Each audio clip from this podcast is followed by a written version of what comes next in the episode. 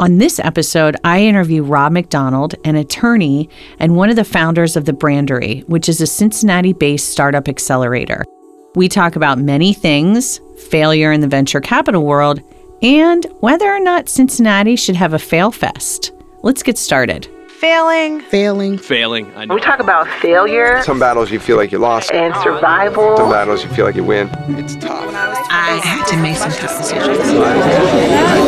We've all faced failure, but what steps do we take to launch ourselves into success? I'm Sarah Brown, There is life a blessing, Achieve your dream. and then what we do with it. and this is Failing Forward. Welcome, Rob. Thanks for being here today. Thanks for having me. This is awesome. I'm so excited. So, uh, just for a little bit of background for our listeners, tell us where you grew up.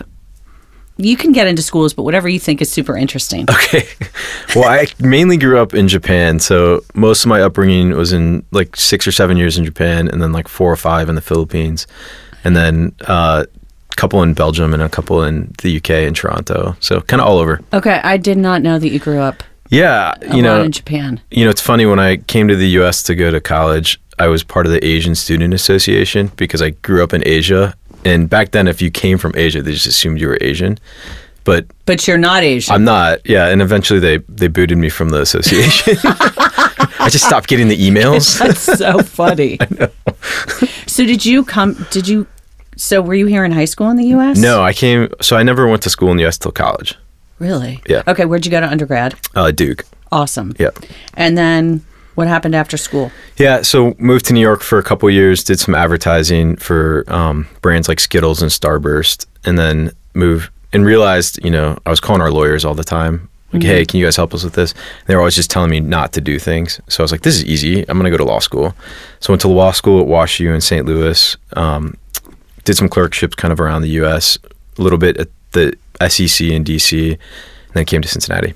Did you think that you were going to be a lawyer when you were younger? I did. Yeah, I thought I was going to be a lawyer. Yeah, because I, and this is stupid, but everybody says you're really good at arguing with people. You should be a lawyer. So like as a kid, I was like, oh, I should be a lawyer. I'm good at arguing with Right. people. Okay. Where were you in as a kid? Like in the family? What number? So I'm the second child. I have an older sister. Um, Okay. She's the book smart one, and I'm the one who kind of argued my way through school. I don't know. I think you're probably pretty book smart too. Thanks a book lot. smart too. If you went to Duke and Wash U. I mean, please. I, I got a little lucky. Okay. All right. Okay. So then you moved to Cincinnati. D- You go to law school, then move to Cincinnati to work Mm-hmm. Right. Mm-hmm. here. Okay. So I moved here because I clerked for the Bengals. oh. yeah, That's so- cool. Yeah, so Troy Blackburn was a Duke guy, and I wrote him a cold letter and when I was um, in between jobs in New York and said, you know, I'm really not loving my my work in New York. I'd love to clerk for you for the summer.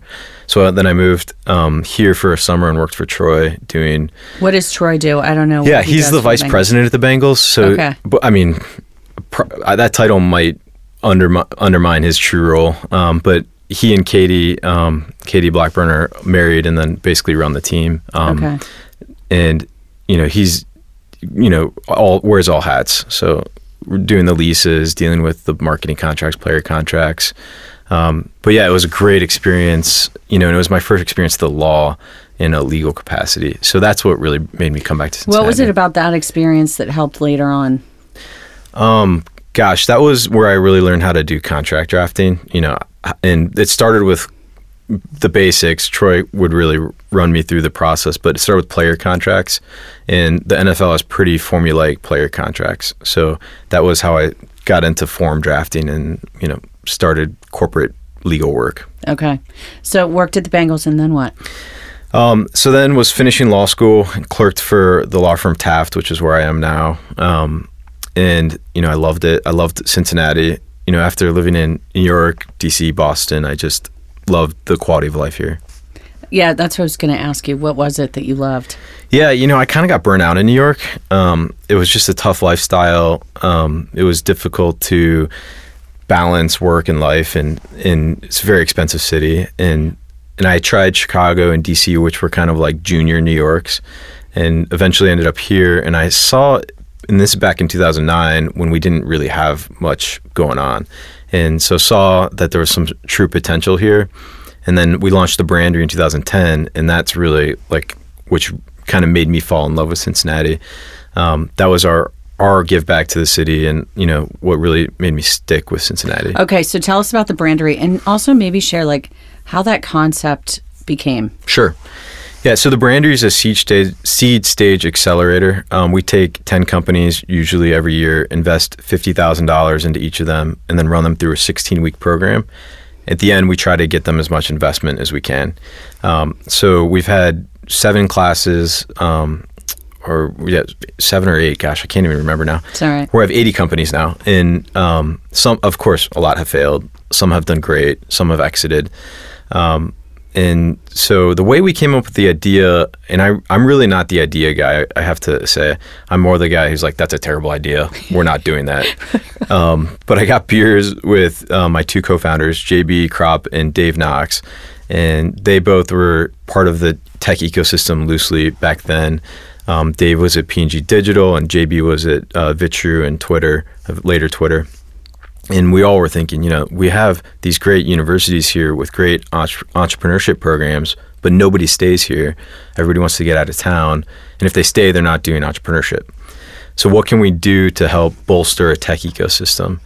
And at the time, accelerators were a somewhat a new idea, and they were doing they had TechStars in Boulder, and they had mm-hmm. Y Combinator in Silicon Valley.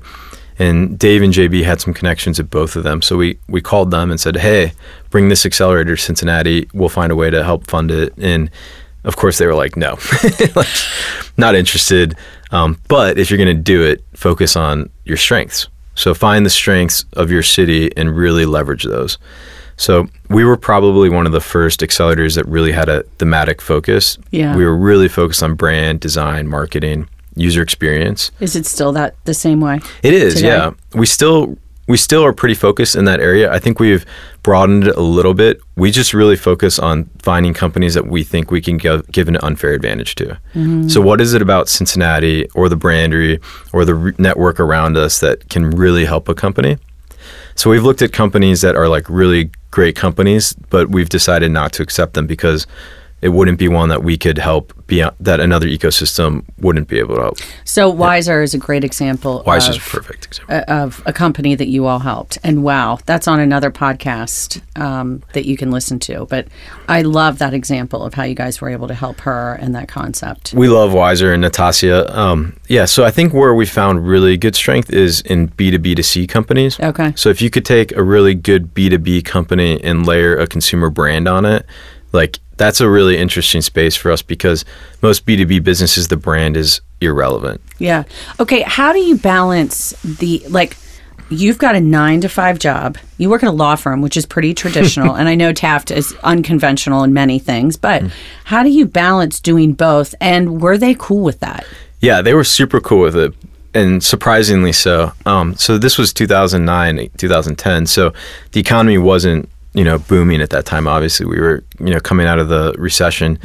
So I, I think on the legal front there was probably less like stress at work and around how many hours are you billing, um, and I think they also saw potential that this was really important for Cincinnati, and so they. I, frankly, the firm was very hands off about it, and Okay. I was very lucky and fortunate that they let me just kind of do it. Um, the first couple years, it was very hands on. It was, you know, 30% of my time, maybe more. Um, lately, we have a great team, and so it's usually 10 to 20% of my time. So it's not a significant balancing act. Okay. I also don't have kids, so that's a little easier. Yeah. Yeah. And I just got married too. So Congratulations. Yeah, thank you. Yeah, yeah. Because we had another guest in here and she was talking about the fact that today, you know, you don't have to pigeonhole yourself into just one thing. And I, I love that whole concept. Like, Mm-hmm. I mean, for me, doing these podcasts is not my bread and butter. I'm Right. doing it because it's my jam and I love it. Right. It's, you know, my side hustle, right? Right. So for you, the brandery was a little bit of a side hustle. That's right. I so I- I'm technically a millennial by some estimations, depending on how you look at it. But I'm like the back end of it, Yeah. or you know, like Do you the front end relate of to it. it, to the I think millennial? I do. I, I find myself very defensive over those articles that give millennials a hard time. Yeah. So I guess that means I'm like a wannabe millennial or a millennial.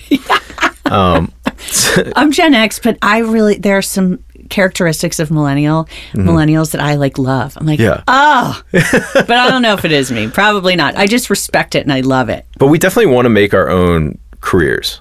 And I mean, that's you see that with millennials hopping from job to job. You see it with the side hustle type stuff. You know, more people want to make a job rather than take a job. And so I think that was somewhat true with me too.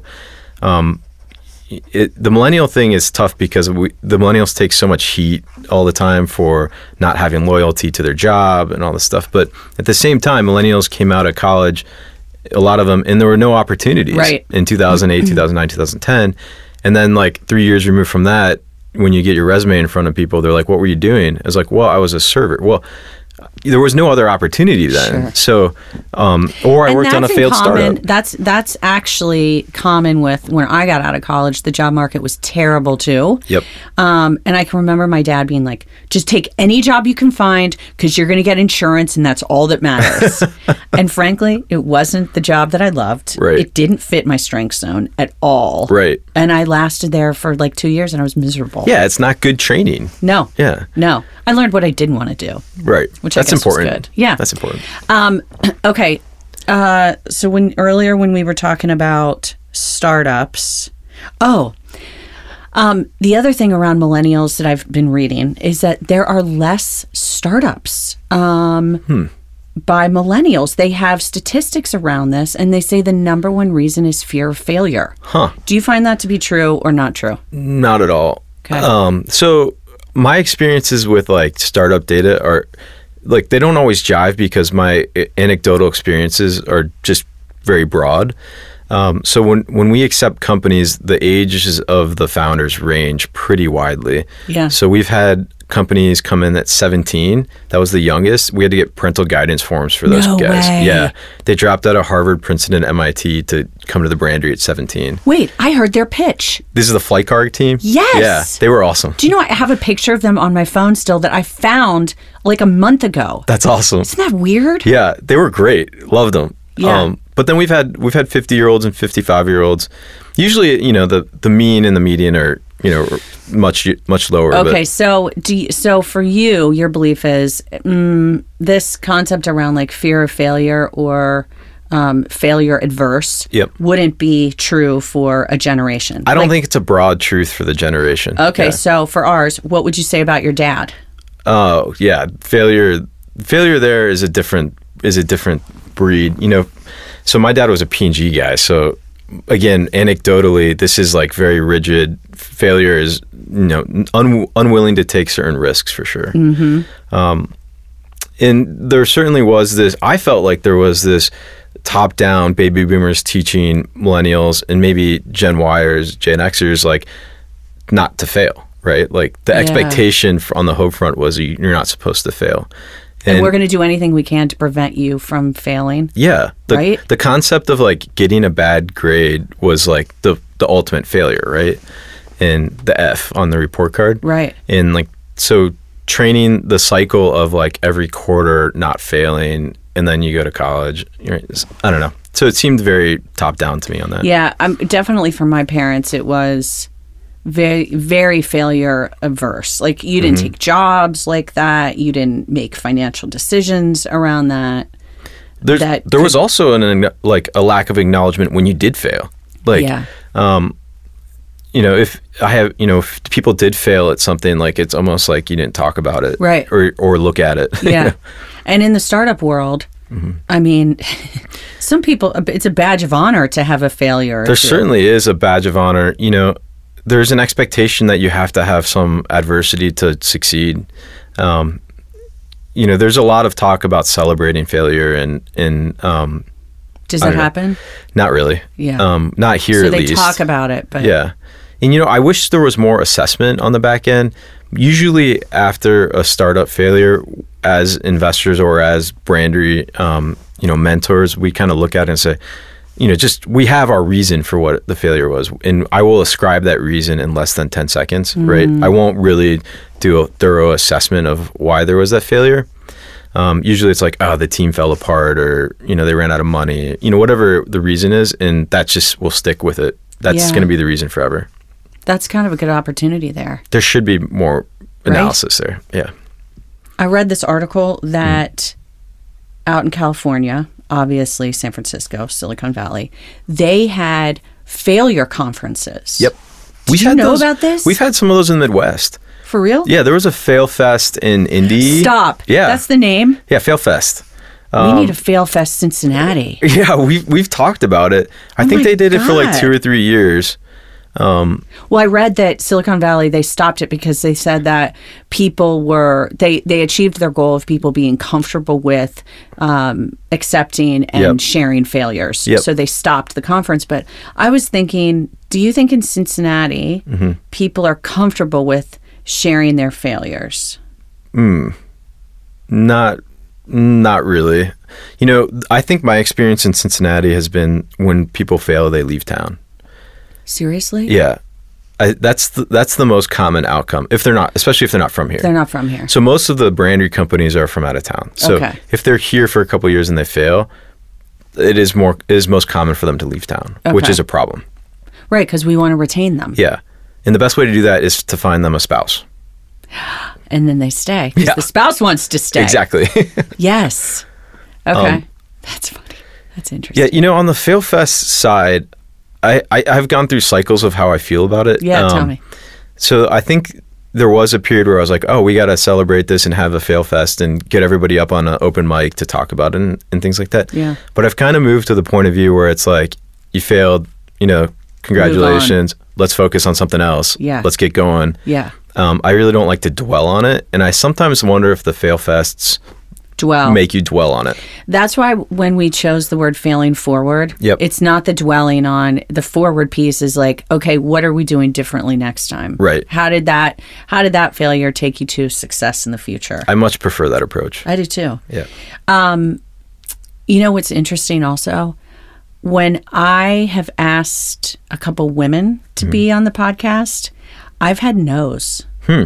I've had more yeses from men Yep. And less yeses from women. Huh. Do you have a theory on why? Yes. but I don't know if it's true.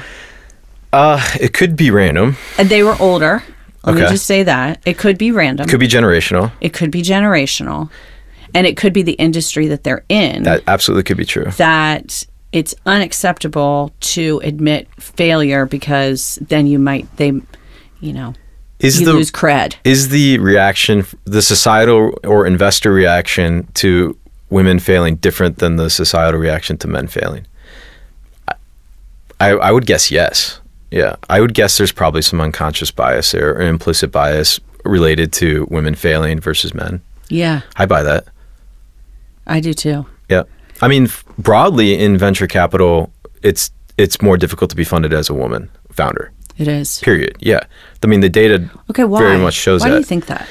Are Oh, there less women doing it? So it's like a numbers Oh, game? absolutely. There's less women investors, no question. So, um, in you know, there's been a lot of talk, especially recently, about um, the bro culture of venture capital. Mm-hmm. I think that's a little not to tout you know ourselves, but I think that's a little less prevalent in the Midwest because I think um, in the Valley it's a much more institutionalized process, and you know the the sons of the dads that were working at Intel mm-hmm. and you know on Sand Hill Road back when the chip makers were out there like that was a very male dominated culture I assume. Like the like almost like the Mad Men 60s style like IBM type company into the venture capitalists.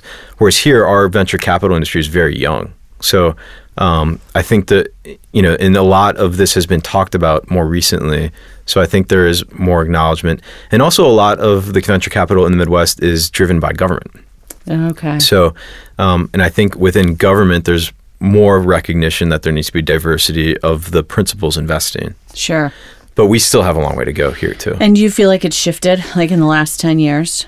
Yeah, I think there. I hope that there's significant changes given all the sexual harassment and sexual assault stuff that's happened in the valley, um, and I think, you know, there is acknowledgement here, especially you know when we're looking at our companies, we're definitely looking for diversity.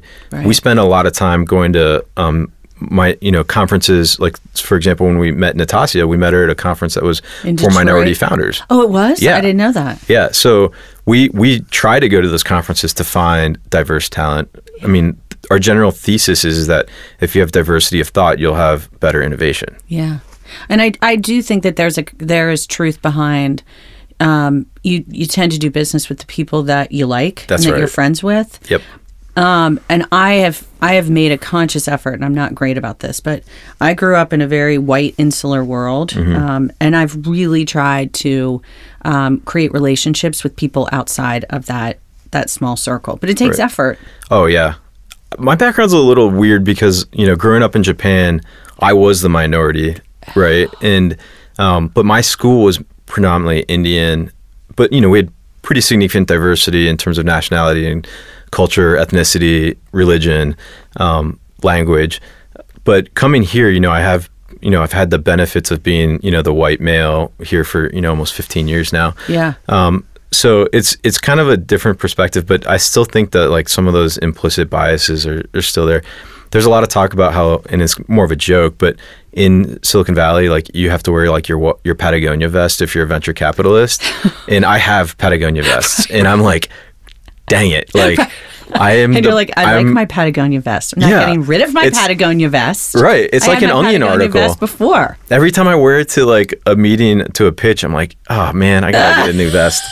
It's so fun. I would never know that. Yeah, it's super. It's super cheesy. You don't have it on today.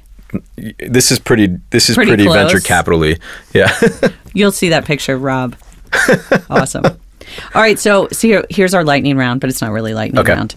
Um, if there was one thing that humbled you, brought you to your knees, that you think is really important to share, Yep. what would it be? Um, so the failure that impacted me the most was not um, a brandery company. It was a local startup though, and I was helping the company with legal. We had invested, um, and I was, you know, pretty active with the founder. We were very close, and you know, this founder ended up getting fired by the board, and it put for me it was a very it was like three months of just absolute stress because I was the lawyer and I was also but I felt some um, loyalty to the founder even though I represented the company. And then to have to go to the board meeting where he was being canned and then go through the whole process legally of trying to save this company um, and you know in those instances there's threats of litigation there's there's um, threats of fraud you know you know alleging fraud and so I was grinding my teeth every single night and the company ultimately failed and there was I had great hope for the company too so that's I don't really want to get into the name too much on that No, but don't. um that's the But was he like your friend too? Oh yeah still is yeah How did you do deal with that? it was it was tough. There was a dividing line between you know friendship and, and business, and un- unfortunately, with all of the failures we've experienced at the Brandery too, the relationships get rocky, and it's really difficult to um, to, you know to look at somebody the same way. Sometimes you feel abandoned. Um, so there's been a couple companies that we've invested in or that, we, that that have been through the Brandery process that we've been very supportive of, and then you know the the the founders feel like we've abandoned them, but we feel like they're abandoning us. So that's that's the personal side of the that business is the hardest part for me. And so, how do you balance that? Because you have to have the relationship side, but I feel like having so many experiences now, you also have to have a little bit of a guard up. Yeah, I'm trying to get more mature, honestly. Like, um, if my 2018 goal, and I'm starting this month, is to be less emotional Yeah. about it, um, bec- because uh, the emotionality brings, you know, unnecessary dialogue and unnecessary angst. I think. Um, so what I've tried to do is just move on quicker and to accept, you know, the outcomes as uncontrollable, um, not personal Right. and the the part where, where I get frustrated is where the ac- actions of the company are diametric to what we are suggesting, or or diametrically opposed to what we are suggesting. Yeah, yeah. Or where the founders don't seem to be responding to our feedback. I mean, obviously the founders know stuff that we don't know because they're in their day to day, and so who are we to like really provide a ton of advice? But Yeah. you know, we've seen a couple startups, so we think we know what we're talking about. And we, you know, it's a lot easier from the investor hat, like from the sideline. To me, it's like parenting almost, and I hate to use that word because Yeah. it sounds like child parent, but you you have to be a guide Yep. for them. There's certainly, uh, you know, a teacher pupil or Yeah. parent you know kid type relationship at times and we try to i mean that sounds a little pejorative so but like we try not to be like top down like that Yeah. and we're also never the biggest investor we're always a smaller check so the lead investor should be the board should be running things we're never we never sit on the board Okay. and so we're not really responsible in, in the same way that you have those fiduciary duties on the board. But, you know, we'd like to think that we could be helpful. Yeah. So, yeah, I take things very personally, and that's a big that's a big problem for me. So you're a super smart person, and I'm sure you've read or talked to people about that. So, what would be some tips around how to be less emotional or not take it personal that you, because you said 2018 is your goal around this. So, what would Yep. be helpful for listeners? Yeah, so I've what I have done is so I'm pretty active on email, and Yeah. when I get fired up on email, that's a big problem. So um, what I've tried to do is write emails and just save them in my draft folder. Awesome. Yeah, and so I've got a bunch of emails in my draft folder that I've never sent that nobody should read. When are you going to delete those? Yeah, they they get deleted They do? periodically. Yeah. Okay. And then I rely on other people. So, um, working with um, you know the team at Brandery. So Tony, our GM, I talk to him. He gets to hear me moan more than anybody. Yeah. Um, and so So sounding he is my sounding board, and he's also like the filter for me. Yeah. So he'll say, "No, you can't send that."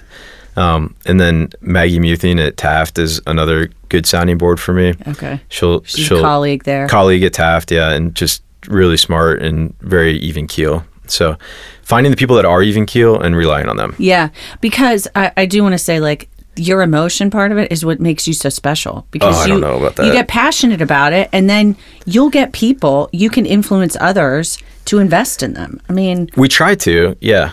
that's your strength. If we're So you gung gotta ho about it, balance we're push we're gonna push it as hard as we can. And yeah. We want I mean. Natasha shared with us that she, because I said, well, what happened after you finished the brandery? Yep. You, you know, she had no money. I know. Like, no money. She said, well, the brandery helped us um, get our first million dollar investment. We tried to. That was that was a tough one. Um, I mean, every deal is a little different, right? Um, so an investor g- takes interest in a company, and then our job is to try to help the company close.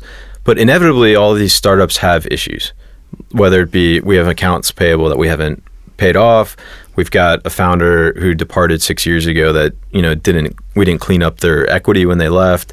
Um, we have an uh, employee that's alleging sexual harassment. Whatever it is, Sure. these all happen. So for uh, each of those deals, it's always like, what's the straw that's going to break the camel's back? You know, you have to disclose, be totally transparent. That is one thing that we preach at Brandery. We find that, you know, a lot of startups try to hide some of these things, Yeah. and it's like, no, you got to. But by law, by the way, you have to be honest, right? And so we try to get out in front of all that. Sorry. I didn't even think about all those things. Well, you know, raising money is is very um, legally nuanced. Um, And emo- it's to me because we tried to raise money Yep. for another business. Oh my god, it sucks. it's hard. it is really You're like hard. naked in front of them. It's a skill, and so some founders, we I always say that there's three ways to raise money: traction. So like, there's somebody out there that just you know is using your product on a regular basis. Yep. Users. Um, the other is revenue. So like we actually are bringing in money, Yep. and that's not necessarily related to traction because sometimes you have the user base without the revenue, but you can monetize them later. Okay. Then last way is vision, and that's the way most early stage founders try to go about it. Like, here's what I'm thinking. Here's what I want to do. I don't have any traction. I don't have any revenue. That's that is really difficult. There are people in town that can do that. So like Chris Bergman from ChoreMonster, he's he's the example I use all the time. Like like hey, we're gonna create an app to help kids and parents interact around chores. Like I want to raise some money. He went out and raised the money Right. just telling the story, which is pretty astounding. I've heard wonderful things about him. He's a great guy. You should have him on the podcast. I actually, um, a friend was going to connect me with him. I'm gonna do heard- that, yeah. All right, you do that. Yeah. That's even better. Yeah. yeah, yeah. Okay, this is awesome. Um, I loved that. So write emails and draft, leave them there or delete them. Sounding board, Yep. and then did you say third? I should have a third. Right, because we always do things Yeah, like. I guess like boxing, ah, so. Exercise. working out. Yeah, for Yes. sure. Yeah. Okay. No, I will say during that the failure that was the one that hit me the most that I was explaining a little bit about. Um, I spent a lot of time thinking about that when I was hitting the punching bag. Yes. Okay. And I did find some relief in that. The visualization. Not a lot, but a little bit of relief. Right. Yeah. Not a lot. And then sometimes it's just time. Right? Yeah. You got to grind your teeth. I mean, it happens. yeah, totally. It happens to everybody. yeah. Well, this has been super cool. I know people are going to find, especially that venture capital world, because not a whole lot of people hear about it all the time, and it's super sexy and interesting. So Well, we, we need we need more of it, and we're working on it. awesome. Well, thank you for having me. This is a lot of fun. Thanks, Rob. Yeah, great to see you. You too. I want to thank everyone behind the scenes Anna Bulkey, our producer, and the incredible team at Gwyn Sound. If you liked this episode, please, please go to iTunes, subscribe, rate, and write a review. Failure causes stress, but what steps do we take to take care of ourselves? My next guest, Anya Land, she shares some personal stories, but also how she took personal ownership and some tools that she used to check in on herself.